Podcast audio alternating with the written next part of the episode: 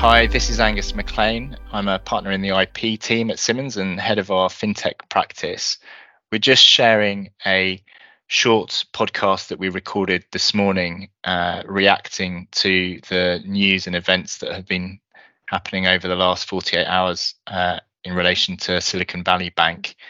Uh, I was delighted to be joined on the call by uh, the head of our client insights team, Andy Hartwell, and fellow partners Ross Miller in our insolvency and restructuring practice, Ollie Irons in our financial services regulatory practice, Kirsty Barnes in our banking team, Jen Yi Chan in our funds finance team, Charlotte Starlin, who's the head of our financial institutions team, and Francis Doherty, who runs our VC practice from London. We hope you find the podcast useful and please get in touch if you have any other queries and we can help in any other way. Morning, everyone. Thanks for joining. We're just really recalibrating our thoughts, um, having spent a lot of time over the weekend thinking about the implications of the news about Silicon Valley Bank, both in the US and, and the UK. Um, and obviously, overnight, we've heard about rescue measures that have been put in place mm-hmm. for account holders in the US and recent news um, about the um, purchase of the UK business by HSBC. We understand. Um, so this is a good opportunity to just try and touch base and work out where we are, having been planning for probably more significant effects um, to try and work out where we are. So Andy, I don't know whether I know you're still assessing what the markets are doing, but it'd be great to hear from you as to what you think the market reaction has been, and then we can work out what we uh, where where we think that the next 24 hours, 40 hours are going to go, and what our clients need to think about. Yeah, yeah, yeah, um, uh, yeah, absolutely. Um, fascinating market responses. I mean, good news clearly that deals have been done to um, sort the immediate situation out on SVB, both sides of the Atlantic. Um, but interestingly enough, the financial market response isn't quite what um, uh, you would have thought. So, in the cash markets, the ones that are openly trading um, uh, now, the response in the UK and Europe has still been disappointing to negative. Uh, I'm looking at markets around Europe down either side of two percentage points, despite the announcements um, as well. So clearly, some continuing cause for concern in the European arena. The futures markets in the US, uh, still not open as we're talking, um, are pointing up. Um, so a better sign of relief over there from their measures. But even those numbers are lower than when the deal was first announced um, late last night UK time um, as well. So the market response, I think, in general, suggests that we're not done yet. We may have got through the immediate problem, but I think the focus for financial markets is clearly shifting to Europe um, as we speak. Thanks, Andy. We'll probably come back to you because obviously next steps will be um, dictated a little bit about how the wider market reacts. But yeah. maybe Ross, I don't know. We're, we're still trying to work out what the, the nature of the HSB tra- transaction is. But have you seen anything that gives us an idea about what that transaction looks like, and we can go from there in terms of the effect that has on on SVB customers? Sure. Yeah. So I look. I, I think from the reports we've seen that HSBC have acquired the business for a pound, and on the basis that this has been done, you know, with with the involvement of the government over the weekend at high speed, really to sort of preserve the the, the businesses of depositors that would otherwise have found themselves potentially cash flow insolvent this morning if the company had gone into liquidation. Um, my assumption is that that that HSBC will have bought the the underlying UK subsidiary, and that will sort of be bolted onto the HSBC group, and it effectively will be business as usual uh, for the for the uh, borrowers and for the depositors, which which I'm sure will come as a, a great relief for the tech industry. Um, so I, I, that would be my assumption, but obviously the devil will be in the detail, and we'll need to see whether that that's borne out in practice. And then also the second question will be, you know, how does that then sort of play going forward in terms of how the business is ultimately wrapped into HSBC's business and whether new accounts need to be set up and things like that. I, I guess you from a from an insolvency perspective, you know, this is a situation where you know the um, the worst has been avoided, which is which is which is always the best result. Um, I guess in terms of lessons learned, my question would be that if I were a, a UK corporate right now and I was looking at SVB and the situation that SVB's depositors found themselves in, would I be happy banking with a bank that is not going to be deemed by the Bank of England to be too good, uh, too big to fail. Um, you know, these businesses were looking at a situation where, through no fault of their own, they would have lost access to all of their money for several months, if not longer. Um, and potentially could have gone into an insolvency process themselves. And you know that I guess will be the one of the lessons learned that people will need to look at is whether you know are they happy with their current banking arrangements. Obviously, SVB was a unique situation, and you know there's no sort of indication at the moment that it's um, this could sort of this is going to have any sort of spread to the wider market. Um, but nonetheless, obviously, it's also something that came out of nowhere. And I guess if you're banking somewhere where you you know potentially uh, the Bank of England wouldn't intervene, then then you could find yourself in the same situation. And so, you're going forward, you say, actually, I prefer to be in a position where um, I. Um, I, I, you know, I'll bank with a, a, a, too big to fail bank, but I'll give you security rather than actually sort of, you know, putting all my banking and my my borrowings in the same place. What I think is interesting is that um, the whole uh, raison d'etre of SVB was because um, a lot of the companies that banked with it were pre revenue or made very small revenues. And so they were basically dependent on raising finance, depositing the finance with SVB, and then using that runway to fund to fund their business. Um, they were unattractive, I think, at the outset of SVB's life to bigger banks, and that's why it kind of uh, achieved market dominance within the venture backed community. So I think it's interesting how bigger banks will react to this, whether or not they will be interested in banking these these customers. Yeah, well, maybe it creates an opportunity, or people perceive it as a, an opportunity for um, uh, for some more competition. Ollie, I know you've been thinking hard over the weekend with the rest of the regulatory team about what actually what it would have meant for depositors. Um, and I know hopefully the worst has been avoided, but maybe it's worth just sharing to Ross's point some of the learnings about what would have happened to um, to clients of SVB UK who had money on account. Sure. I mean, we did quite a lot of thinking about it, as you said. So you know, people were coming you know, very concerned about, about the position that they were in, um, not just from a sort of you know, financial position in terms of how they're going to pay their staff, but also in terms of how they were going to meet their regulatory capital and um, ongoing liquidity and financial resources um, requirements with the FCA. So, like I say, huge sigh of relief this morning, I think, to know that it's covered. But it, it has thrown up issues around things like FSCS protection. I mean, you know, a lot of the initial guidance that was coming out made it clear that I don't think people had a proper grasp of exactly who was covered by FSCS on the corporate side. So that's something that I think people will start to look at with a bit more uh, interest going forward. Um, yeah, thanks, Ollie. So, uh, and, and obviously that will impact, you know, how the market reacts in terms of who, who they're banking with. But to Ross's point, Kirsty and Jenny, you've spent all weekend trying to work out what it means to um, to, to, borrowers from SVB and, and also funds that have used SVB for their financing arrangements. Obviously, we need to rethink that slightly as well, hopefully and, and thankfully. Kirsty, what are your thoughts maybe about things that borrowers from SVB need to be thinking about over the next 24, 48 hours? I know you don't haven't had much time to react to that question, but yeah, um, I think in terms of where we are, the news is great, as Ross says.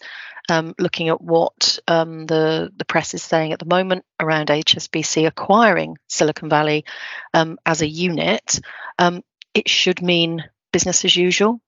However, it's really a question, I think, at the moment of wait and see how the support for HSBC will translate into SVB actually continuing to be able to carry on business as usual, in particular in relation to borrowers needing to access additional borrowings under their, say, revolving credit facilities. Um, whilst the news seems to imply that those funds will be available, it will be interesting to see over the next 24, 48 hours how that plays out. And Jen Yi, what about you from a fund finance perspective? Yeah, thanks, Angus. I'd agree with with all of that, and I and I anticipate that um, a, a number of our fund clients who have banking relationships with um, SVB will be reaching out to their uh, relationship bankers to ask exactly those questions.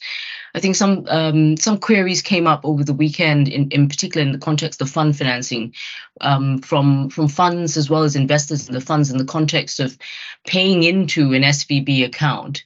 Um, because as is uh, usual in some types of fund finance facilities, there is a requirement that the investor commitments are paid into an account, um, you know, with with SVB in this case, which is charged to SVB. And um, the, the, the, there were questions around, you know, that obligation on the one hand to do that versus the uh, fast evolving situation. So I suspect this is something the market will continue to, to look at in terms of lessons learned going forwards. Thanks, Jenny. I don't know whether anyone else has got any thoughts. I mean, obviously, we we still wait to see exactly what the Fed package in the US um, looks like, um, and and certainly the next 24 hours will will impact um, our assessment of that. Um, Charlotte Starling's on the line, the head of our financial institutions sector group as well, and and obviously there are implications to the wider sector uh, and banking sector. What are your thoughts?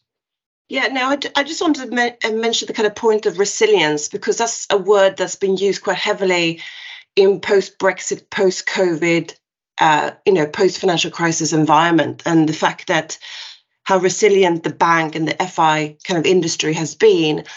And I think it's very interesting to see that, albeit within this resilience, there's obviously been exemptions made to some of the capital requirements within a particular subsector in the US, and how quickly uh, we get a domino effect of this kind. So I think obviously we have to wait and see uh, what's next. But I do think that that kind of point as to, you know, resilience is is an interesting one. Um, Angus. Um, Andy, thanks, Charlotte. Uh, Andy, I know you've been giving some thought to uh, what the wide, what some of the wider market implications might be, but also um, you made some really interesting points over the weekend about um, maybe the regulatory reaction, particularly in the US after yeah. some of the relaxation that happened under the Trump administration. Have you got any thoughts about how that may play out? Yeah, yeah, I think so. I think I think that so, so looking further ahead now, I think one thing that a couple of things are sort of fairly clear. Number one, that you're going to get, um, as you suggest just there, um, a tighter regulatory scrutiny. And, and I think, in particular, um, going back and revisiting the threshold for that scrutiny in the United States, um, which was raised to $250 billion of assets. Um, uh, under the Trump administration, um, uh, therefore, meaning in this particular um, that Silicon Valley Bank escaped the closest of, of scrutiny. Um, from that point of view. So I suspect that they'll be having a look at that very carefully. Um, but on the flip side of tighter uh, regulation towards that greater resilience that Charlotte was just talking about, on the flip side of that uh, uh, tightening um, is likely to be an easing in macroeconomic policy because I think that we we got um, central bank meetings coming up uh, in the normal course of events over the next few days. Uh, we've got fiscal events coming up here in the UK, the budgetary process, and so on. I think that this uh, uh this experience um, uh, at SVB is going to weigh very heavily with policymakers as well as regulators um, in terms of their tone, absolutely, for sure, likely to become a much softer tone in the near term, and maybe even in their action. Already, people talking about a smaller, further increase from the Fed in terms of their interest rates, likely to be replicated across in the UK and in the Eurozone as well. So, tighter regulatory regime, um, uh, a likely in future softer monetary and fiscal regime. Thanks, Andy. Um, Ross, you must have some other thoughts because I'm sure there's some wider lessons learned from a, a sort of insolvency perspective. Yeah, I think the the observation I would have is that that this this really just shows that uh, the effect of rising interest rates is going to be something that's going to be just a continuing theme for struggling businesses. You know, in the in the next next year or two. Um, uh, when when interest rates go up, um, it it doesn't create a a kind of cliff edge of, of defaults, but what it is is it's more like a sort of slow tightening of the loose, and so you know you're seeing something happening in SVB, which you know um, began uh, probably more than a year ago, and has you know then sort of blown up over a weekend. But that potentially is the sort of thing that we see going forward. Is that just businesses are needing to adjust to a, a, a new normal, which which in, to my mind is more like the old normal, sort of the pre-global financial crisis position of a sort of more normalized, uh, higher interest rate environment compared to the sort of abnormal environment that we've we've had for the previous sort of 15 years or so. Um, and the reality is is that you know we're we're in a society where you know there's a high amount of debt that's been accumulated during that 15 year period and servicing that debt and dealing with the, the ramifications of uh, higher interest rates are you know is going to be a problem that businesses face as they adjust to that that new old normal if you like. Um, so I, I, think we'll sort of you, that that continues to be a theme and and will be a challenge for businesses as they look to sort of to to refinance and manage their liquidity over the next next next couple of years and ironic that we we've spent a long time thinking about how the effect of, of those pressures on our clients and and it's sort of been catalyzed by the pressures on the bank that supports those clients i guess. Andy you were going to say something. Sorry i was just I, I, forgive me angus. Yeah i was just going to jump in on the back of um, uh, ross's remark. Absolutely right. New generation you know, a new old no, normal um, uh, coming back into view with higher interest rates. And it was one of the risk factors that we identified in our year ahead for 2023 uh, publications and suite of podcasts um, to anticipate this year was the rising interest rates and inverting yield curves, um, presenting challenges for funds as well. But one other little vignette that um, popped up in terms of uh, the new new normal um, and the response of banks to this world uh, as well. Um, something which popped up over the weekend, which I thought was very significant uh, potentially, was that uh, from a former regulator in the United States pointing to the role of social media now in banking and the need, as, as, as he saw it, for a social media risk um, assessment to be included in a bank's uh, normal risk uh, assessments, simply to recognize the speed with which um, contagion can spread in the banking sector or indeed in any other sector as well. And as events unfolded last week um, at uh, Silicon Valley Bank, um, it really did, you know, bring the bank uh, to its knees within a matter of hours, um, if not just a short number of days as well. So watch that space for the use of social media and co- uh, companies, banks, and otherwise needing to really uh, look at their resilience in the light of the use of social media to spread news, good or bad. I think that falls into the bucket of new new normal if, if I'm if I'm following the different buckets correctly. But anyway, that's a really good point. Um, Fran, I know you've been fielding calls literally every second for the last 48 hours from clients in in, in your space, so um, fast growth businesses and investors in those fast growth businesses. I think hopefully everyone's breathing a huge sigh of relief that we weren't expecting necessarily even a few hours ago. Um, it looks like that certainly if we look at the UK response, the UK response says a lot about the importance of the tech sector in the UK to policymakers and regulators. Have you got any thoughts about the sort of the, the wider implications for the tech scene in the UK? Yeah, I mean, I think uh, what uh, is clear is that it's a major plank of the Conservative government's um, uh, policy making, and if, if I, as I understand it, is going to form a major part of the budget on Wednesday as well. So they had to support uh, all of these companies uh, for uh, through this period, and as you're as you're uh, correctly saying I've spent the whole weekend really dealing with a lot of anxiety. I think what's really clear is what uh, an interdependent ecosystem the tech sector is in the UK. About 40% of tech startups and growth companies actually had some kind of ca- account uh, with SVB. And so uh, it and the breathtaking speed with which everything kind of came to a head on Friday night was extraordinary.